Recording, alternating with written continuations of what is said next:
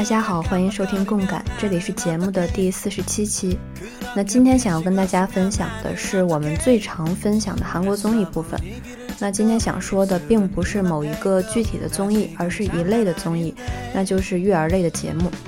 我看育儿综艺也有很长时间了，从最早的阿帕奥迪卡到后面的超人回来了。说起来呢，其实也并没有看过很多，只是守住了这两个节目看了很多期。在疫情期间呢，我和大家一样，因为空闲的原因也看了很多的东西。那其中一个受到强烈安利的就是韩综《超人回来了》的微本联盟，我也深深的被威廉还有本特利吸引。那从前呢，也有想过要去分享育儿综艺。但总觉得还有哪些地方不足，但现在看到了微本联盟，让我觉得是真的可以分享一下了。可以说呢，微本联盟是直接让我想到要做这一期分享的一个原因。那我们就开始今天的这一期分享：育儿综艺，年轻人云养孩子的方式。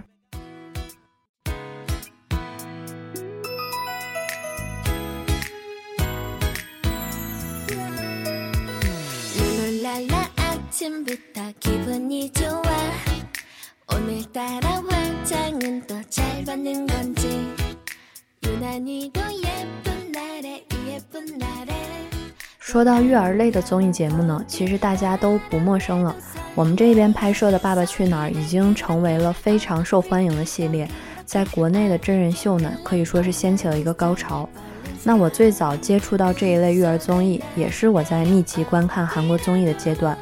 我最早去看的是一三年一月份 MBC 开始播放的《爸爸去哪儿》，也就是阿巴欧迪卡。当时参与这个节目的孩子呢，都是年纪比较大的，至少要四五岁或者是六七岁的样子。这个和我们这一边的定位都是一样的。那那个时候呢，谁都没有想象到这个节目会成功。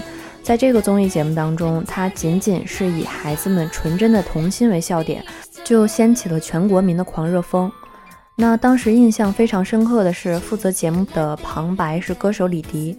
那当时参加的五组家庭有主持人金城柱、演员程冬日、歌手尹民秀、足球选手中国，还有演员李钟赫，他们各自带着自己的孩子出演。那后面拍的第二季我也看了，到了第二季结束之后呢，节目就因为收视率的原因没有继续拍摄了。那在这儿就跟大家分享一下我当时看第一季的感受。那当时非常有意思的一部分是去看那些守法生疏的爸爸们怎么单独照看孩子，因为孩子们的年纪呢已经是六七岁了，所以说他并不是一个时时都需要照看的小宝宝，他们有一定的行动力，他也能够明白大人说的话，所以说在照顾孩子的方面，它涉及了更多相处方式还有教育理念的部分。那也因为节目呢是在没有妈妈的旅行的场景下展开的。所以说，很多情况下呢，他考察了父亲的生活能力，还有孩子们的独立能力。那脱离了妈妈平时比较细心的管理，孩子很多时候呢，就会像是脱缰的野马一样，他可以去尝试一些平时并不被许可的，可能有一些危险或者是不够卫生的行为。那这样的一种快乐，其实也是很难得的。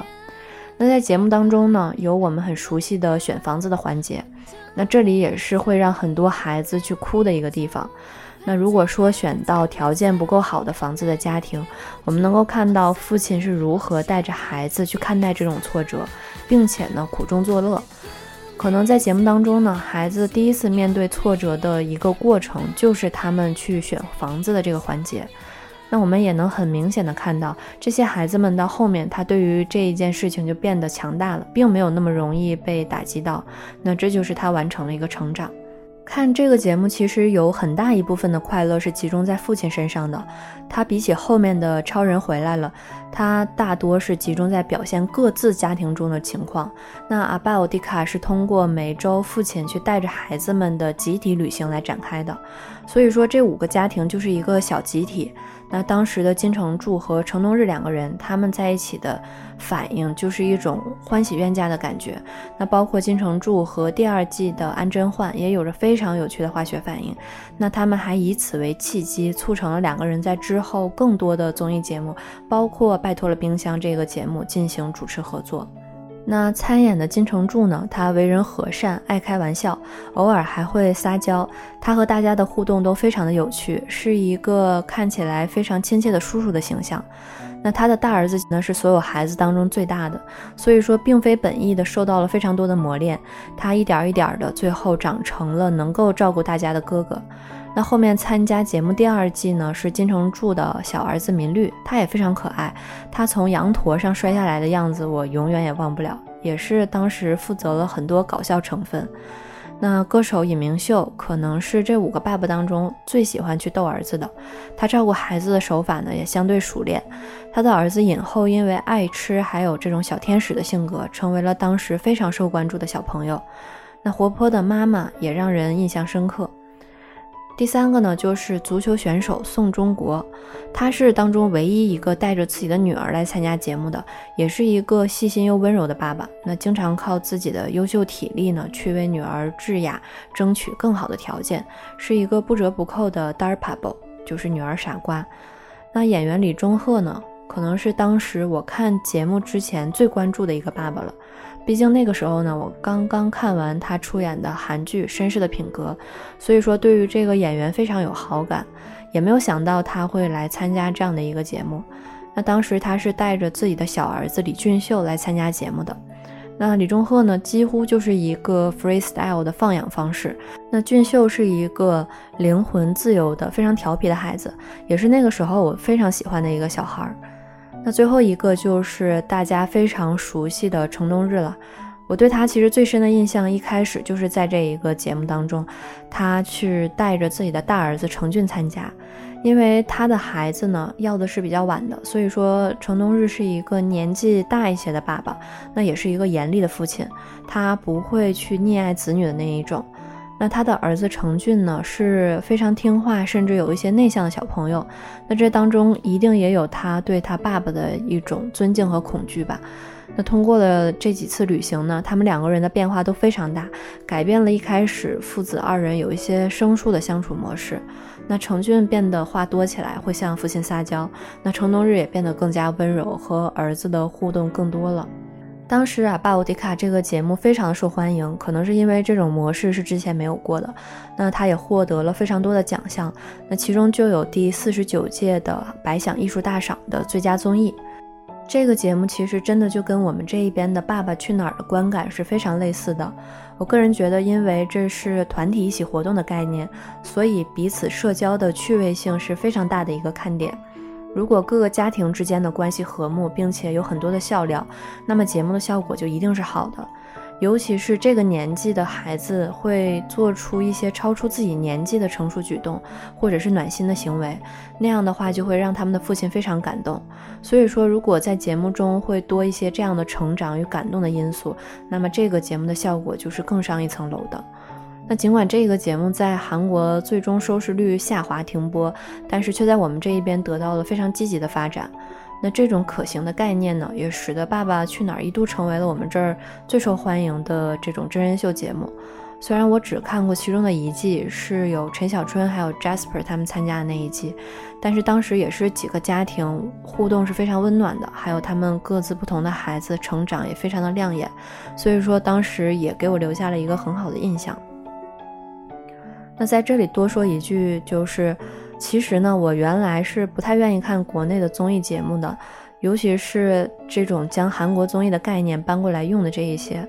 那也并不是说有什么鄙视链，或者是说对于韩国综艺节目的这种死忠，就是因为说我从前看的一些节目呢，它让我有一种非常强烈的这种不好意思的感觉。很早的时候呢，可能当时还没有尬的这种说法，但是现在来看呢，就是很尬。且不说我自己是这种国人的立场，或者说是综艺的制作水平问题，那单单只是简略的几眼，我最直接的感受都是真的不想用这种局促的感觉来填充自己的休息时间。那这些年呢，我们这边也有了一些看起来观感舒适的节目，比如说像《向往的生活》啊、《幸福三重奏》等等，这些我也都能比较看得下来。那跟韩国比起来的差别好像是呢，我们国家这种越不把真人秀当做节目，刻意努力来做的那些呢，效果就越好。其实这也是因为符合了真人秀的本质。那说到底呢，真人秀和其他的综艺节目还是非常不同的，它是要把真实进行一定的组装来展现给人们看。所以说，在这当中，真实感就是非常重要的。那在韩国呢，这种观察类的真人秀制作水平上乘，那参与节目的人呢，也大多拥有自己的一套关于真人秀的心法。所以说，不管是艺能新人或者是艺能老手，他都能够在这种真人秀当中有非常好的表现，也大凡是因为他们展现了真实感。那艺能新人对于节目的不熟悉呢，他所带来的真实感就是自然而然的；而音能老手呢，他对于如何熟练的展现或者是表演真实感，他也是烂熟于心的。那我们现在先来听一首歌休息一会儿，那回来之后呢，我们再说第二个育儿综艺《超人回来了》。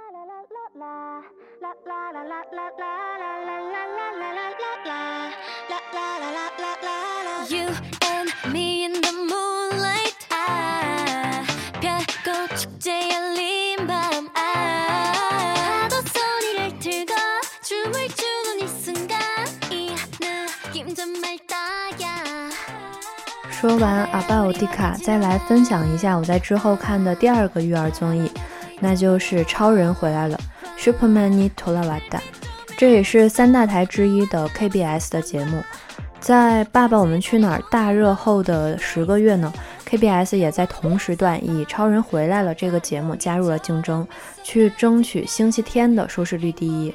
那这两个节目通过互相调整播放时间来展开竞争，去争取这个收视率，也可以说这是第一次无线台在用孩子们展开收视率的战争。那说到三大台的话，SBS 肯定也是不能够缺席的。那它在之后也推出了《Oh My Baby》这一款节目，但是它选择了周六的这个时间播出，它回避了《爸爸去哪儿》还有《超人回来了》的这个对决。那 SBS 的节目呢，我并没有看过，大概知道 Ricky Lee 的这个出演还是比较有人气的。那我们说回超人回来了，他曾经占据每一个周日的黄金时间呢，并且得到了收视率连续五十五周都是第一名。那后面他的这样一种节目形式又成功的输出给了美国有名的广播公司。那虽然说呢。超人回来了是异能节目的后出发者，但是他却达到了第一名。那这样的一个节目为什么会这么成功呢？它是从二零一三年的中秋节作为一种试验性的异能节目开始播出。那其实一开始大家对它的成功的预感没有那么强烈，因为它跟《爸爸我们去哪儿》是一样的育儿节目。那模式呢，当时就会被人说成是模仿的，遭受到了非常多否定的视线。特别是在节目刚刚播出的时候，它多少都会带一些 MBC《爸爸我们去哪儿》的影子，这也的确是事实。那其实我从一开始了解到的时候也是比较排斥的，因为这种模仿的出发点就会让人有一种本能的抗拒吧。但是意外的是呢，我只是看了试播回第一篇的楚三郎、邱小爱就不能够自拔了。邱小爱父女的功劳简直是太大了，是这种一发必中的吸引力。不可否认的是，开国功臣小爱她起到了这种基石的作用。和《爸爸我们去哪儿》不一样的是呢，超人回来了，他采用的是更加日常的场景来观察父亲们和孩子们的相处。那之所以会叫超人回来了，应该就是说爸爸是超人，一般每天都是在外面工作。那这一次呢，是以往外出工作的爸爸回到家里，那在妈妈离开的四十八小时里面去独立的照顾孩子。那也是因为它是对于单个家庭连续的观察，那减少了各个家庭之间频繁的互动，就会让每一个家庭有了更加集中的展现，也让各个孩子的性格特色得到了更加完善的展示。这也就是为什么这个节目会有那么多我们觉得可爱、熟悉，并且知名度非常广的孩子形象。那这个节目我开始看的时间的确是挺早的，从它最开始的试播阶段就开始了。那当时是张玄成、李辉才、邱成勋、李贤宇这四个爸爸开始的。那后面呢，有三个家庭开始固定下来，也就是我们非常熟悉的那三个。那说实话呢，初三了，第一次看到邱小爱的印象就非常的深刻。我记得第一集里面，邱成勋穿了一个紫色的 T 恤，然后邱成勋的日本妻子非常知名的模特石野志保亚诺西后，还有邱小爱小的时候，她真的特别的可爱，非常爱笑，脸鼓鼓圆圆的，总是会用米老鼠的餐具吃东西，特别能吃，挺着一个小肚子，然后举着手说要吃葡萄的样子，我到现在都印象深刻。那邱成勋他自己是一个格斗选手，但是呢。他非常有时尚的眼光，也并不是对于生活一窍不通的人。他做料理的手艺十分的娴熟，不仅能够精通餐品的制作，而且还能够做出像蛋糕这样的甜品。那爱吃饭的孩子是最可爱的孩子，这一个定律呢，也在影后之后被三郎奖再一次印证了。虽然说三郎奖留下了像吃播呀、Mickey Mouse 这种非常可爱的经典场面，但其实让我们难忘的是。他给我们提供了这种，呃，家人的意义，会让我们反复的去想家人的意义是什么。他也对这个节目的内核提到了一个拔高的作用。那我印象非常深刻的是，啊，一开始的时候呢，撒浪奖是没有办法去看爸爸进行格斗训练的，可能是孩子们他接受不了这种，呃，大人互相打击的方式。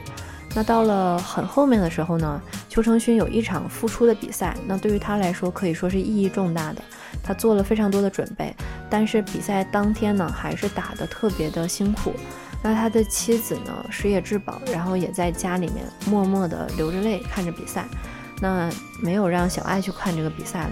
那最后呢，邱成勋还是获得了胜利。那他一天结束之后呢，是带着一脸的伤回到了家里。那那个时候，萨朗奖还特别天真的问说：“爸爸怎么了？”那当时他们三个人抱在一起的时候，就真的会让人感到特别的窝心。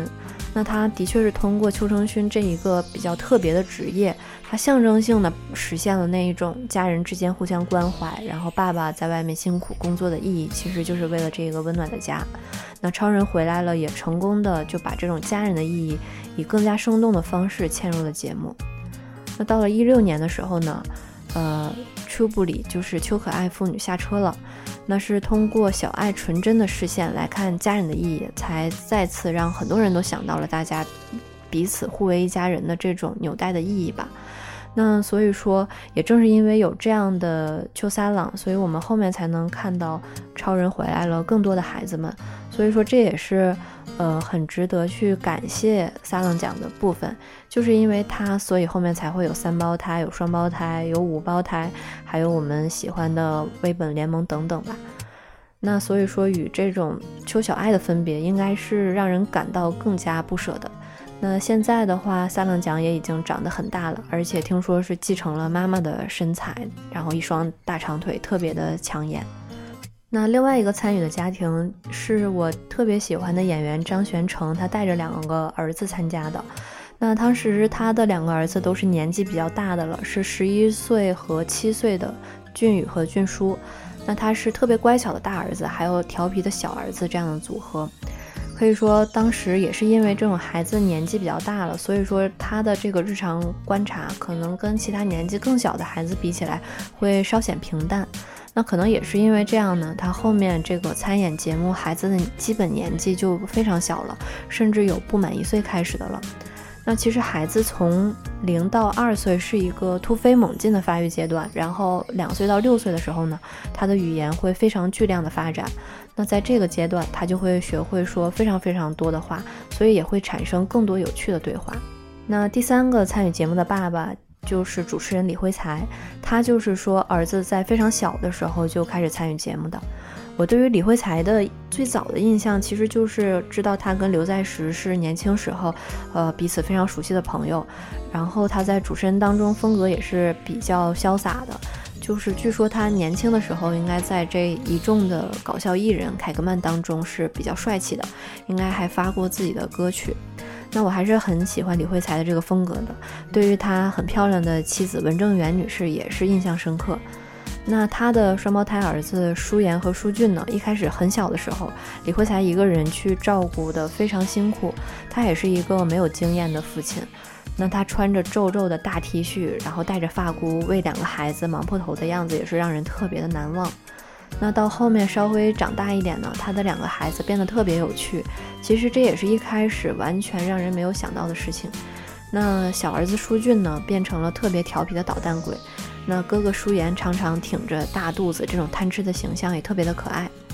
那其中我有一集印象比较深刻的是，呃，说的是李辉才的父亲讲了一些他从前家庭的事情，所以说也能看到李辉才现在他对于自己的家庭的态度是有受到自己原生家庭带来的影响的。那他跟他妻子的相处也是比较有趣温情的。嗯，也是通过自己带孩子体会到了妈妈的辛苦，所以说就是更加的体谅妻子。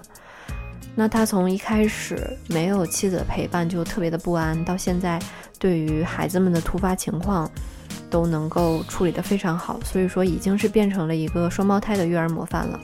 那李慧才也是因为他比较擅长于搞笑，所以他的风格是这种亲切玩耍的育儿方法。他用他比较有趣的这种身体动作，还有话语，那就能够使非常多性格不同的这些孩子都被他吸引。那他自己的性格不同的两个孩子呢，也是被他照看得很好。那所以说，在后面他跟很多小朋友玩的时候，他即使再小的动作都能够让这些孩子爆发出一个很大的笑容。那就有很多网友说，就是也要成为像李慧才这样。呃，能够跟小朋友一起玩耍的这种父亲，给人一种非常舒服的朋友感觉的爸爸。那下面一个想说的就是在早期参与节目的这些家庭里面，我非常喜欢的一个家庭，就是 rapper Tablo 和他的女儿哈鲁。那歌手 Tablo 和女儿哈鲁，他受到关注有一点是因为 Tablo 是这个实力的 hiphop 组合 Epic High 的队长还有主唱。也正因为他所属的公司是 YG 嘛，所以也吸引了当时大量 YG 艺人的粉丝们。所以说，也正是因为这个 Tablo 的加入，在这个节目中也难得的出现了像 Big Bang 这样的组合，的确呢是当时的一个看点。那说到我喜欢这个家庭的原因，可能反而是跟这些光环不相关的东西。那对于韩国这种流行文化喜爱的人来说，多多少少可能都会知道 Tablo 这个人。那发生在他身上的学历事件，可能是很早的这种韩国的网络暴力事件了。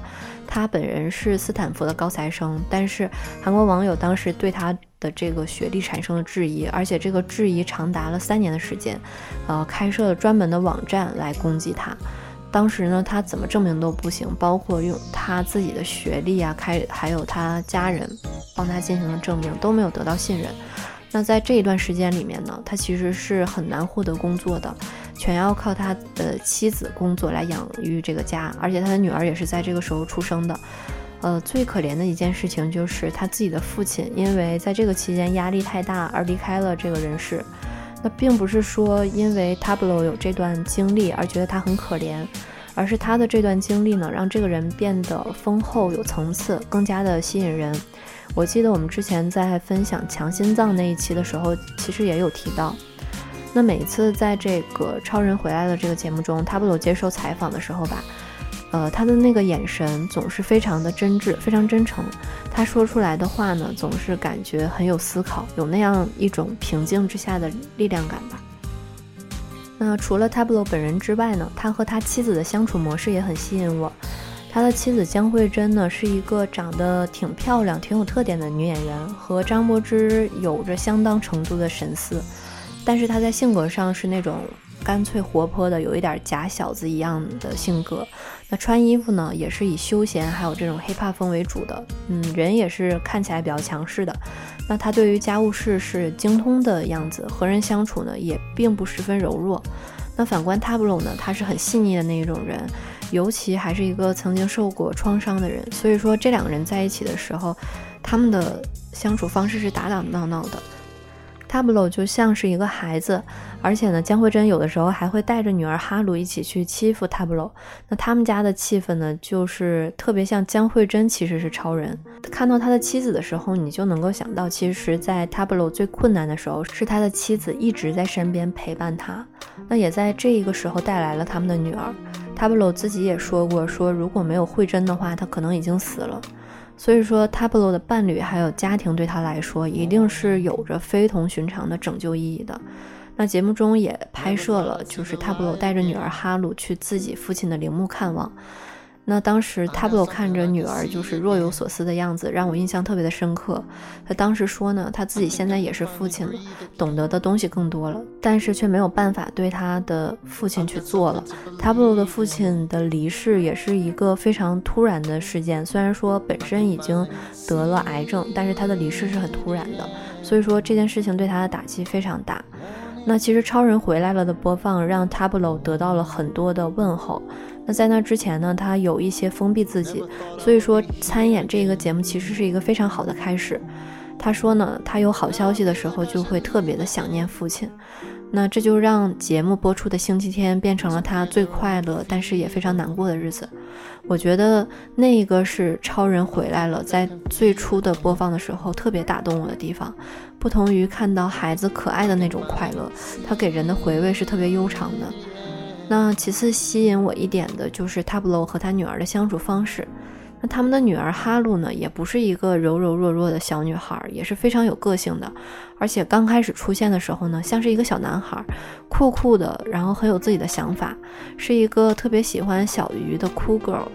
那 Tablo 对女儿哈鲁也是特别温柔的，说话的时候舌头都是短短的，发音都是那种高八度的哈鲁呀。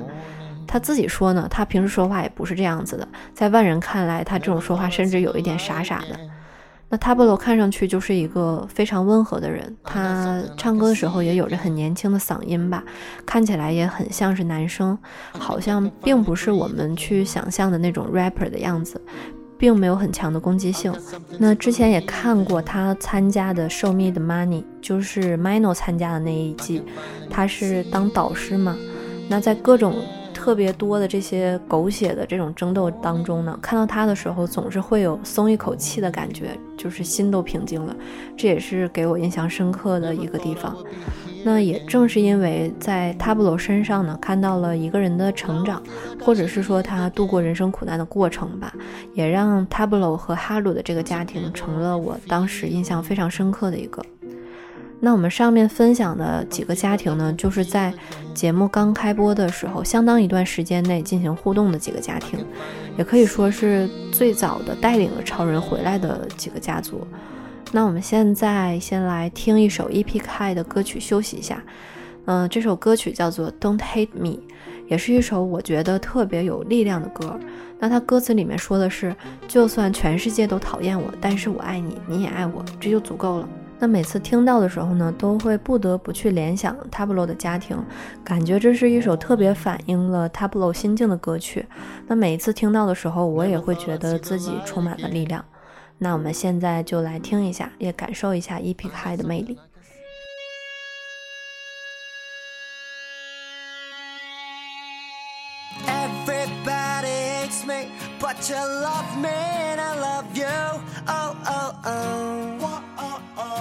それで構わないぜ。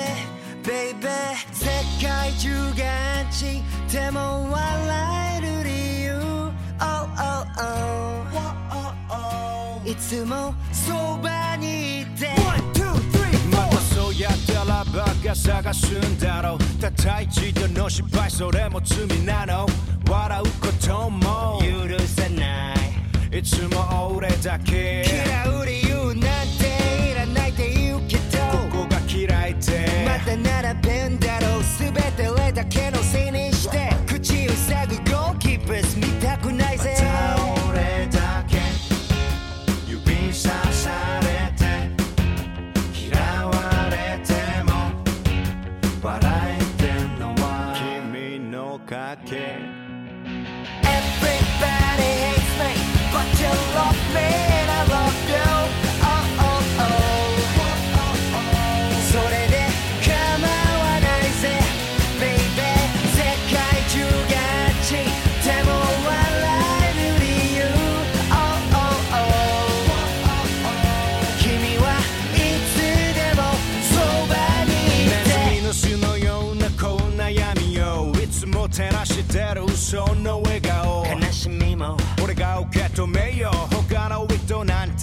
しないで笑っててよ。みんなに嫌われてるのそば。楽しいだなんて。また笑うからそんな君は外変わり者最高のもの好きだね。お前なんて消えればいいって言われてまだ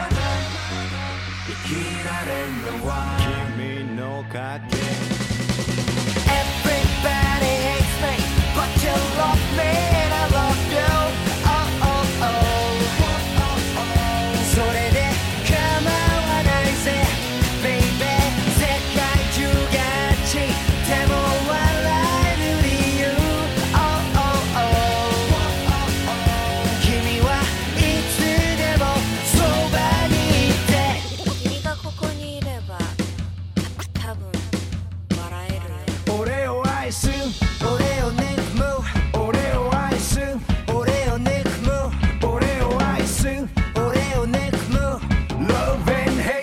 much, Imo, thank you.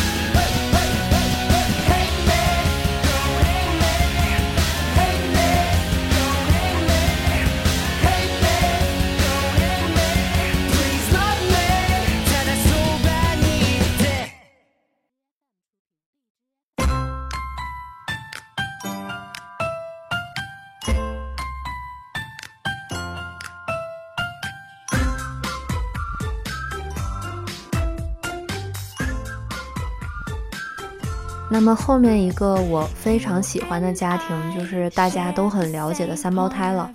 那演员宋一国他有三个男孩的三胞胎儿子，分别是大韩民国万岁。那宋一国呢是在零八年三月份和他这个法院审判员妻子郑胜妍进行了婚礼。那在一二年的时候他就迎来了三胞胎。那宋一国带着三胞胎出演了这个呃超人回来之后呢，就变得备受瞩目了。那他的这三个孩子的特点就是吃啥都香。然后各自又带着不同的性格，特别的可爱。那大韩呢是稳妥的长男，那爱笑、爱唱歌、爱吃饭、爱撒娇的就是民国。那小儿子万岁呢是一个拥有自由灵魂的调皮鬼。那这三个孩子当中，我最喜欢的是万岁，因为他真的是笑起来的样子特别调皮。当然，他也给他的爸爸增加了非常多的辛苦吧。那宋一国作为演员呢，也是一个很有趣的人，从。参演节目开始呢是帅气演员，到后面出演的时候呢就变得越来越鼓，越来越圆，渐渐的变成了要把减肥当做日常的一锅阿爸。那就算不减肥呢，他也是一个比较热爱运动的人。那那个时候还说要带着孩子去挑战铁人三项。那他也喜欢摄影，还给他自己的孩子拍了护照的照片。那后面还有去挑战开大巴，可以说这是一个三好爸爸，从来不怕麻烦，而且照顾孩子呢有自己的方法，脾气好，有耐心呢，也非常的细心。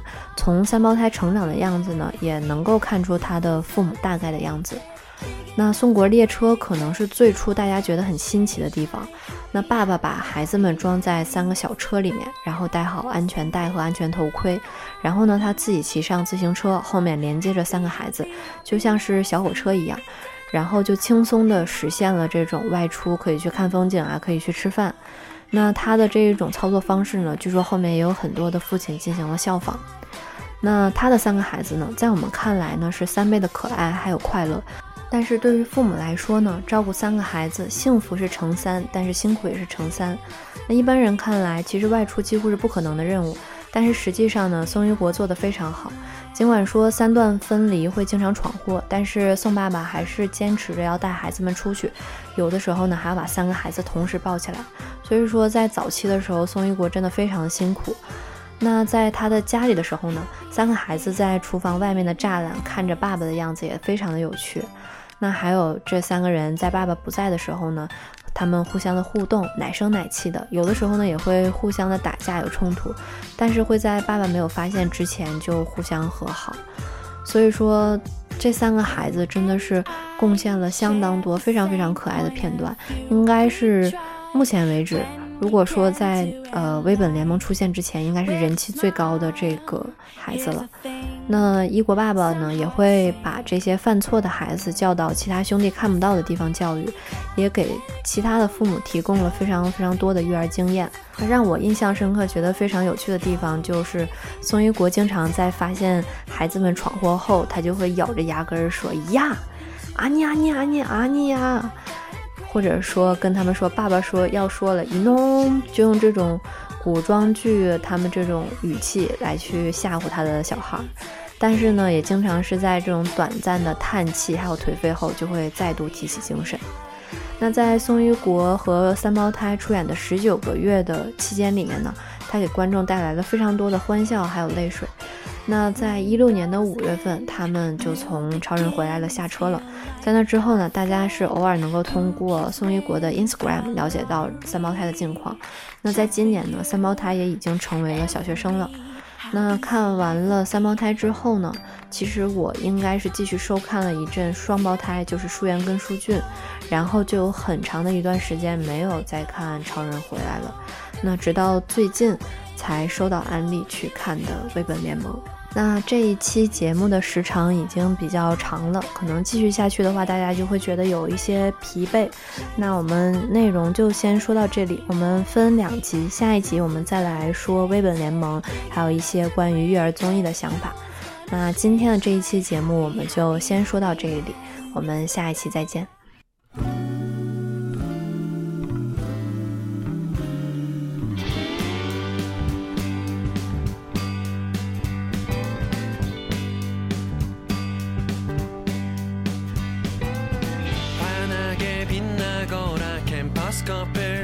눈이 부신 아침 햇살처럼.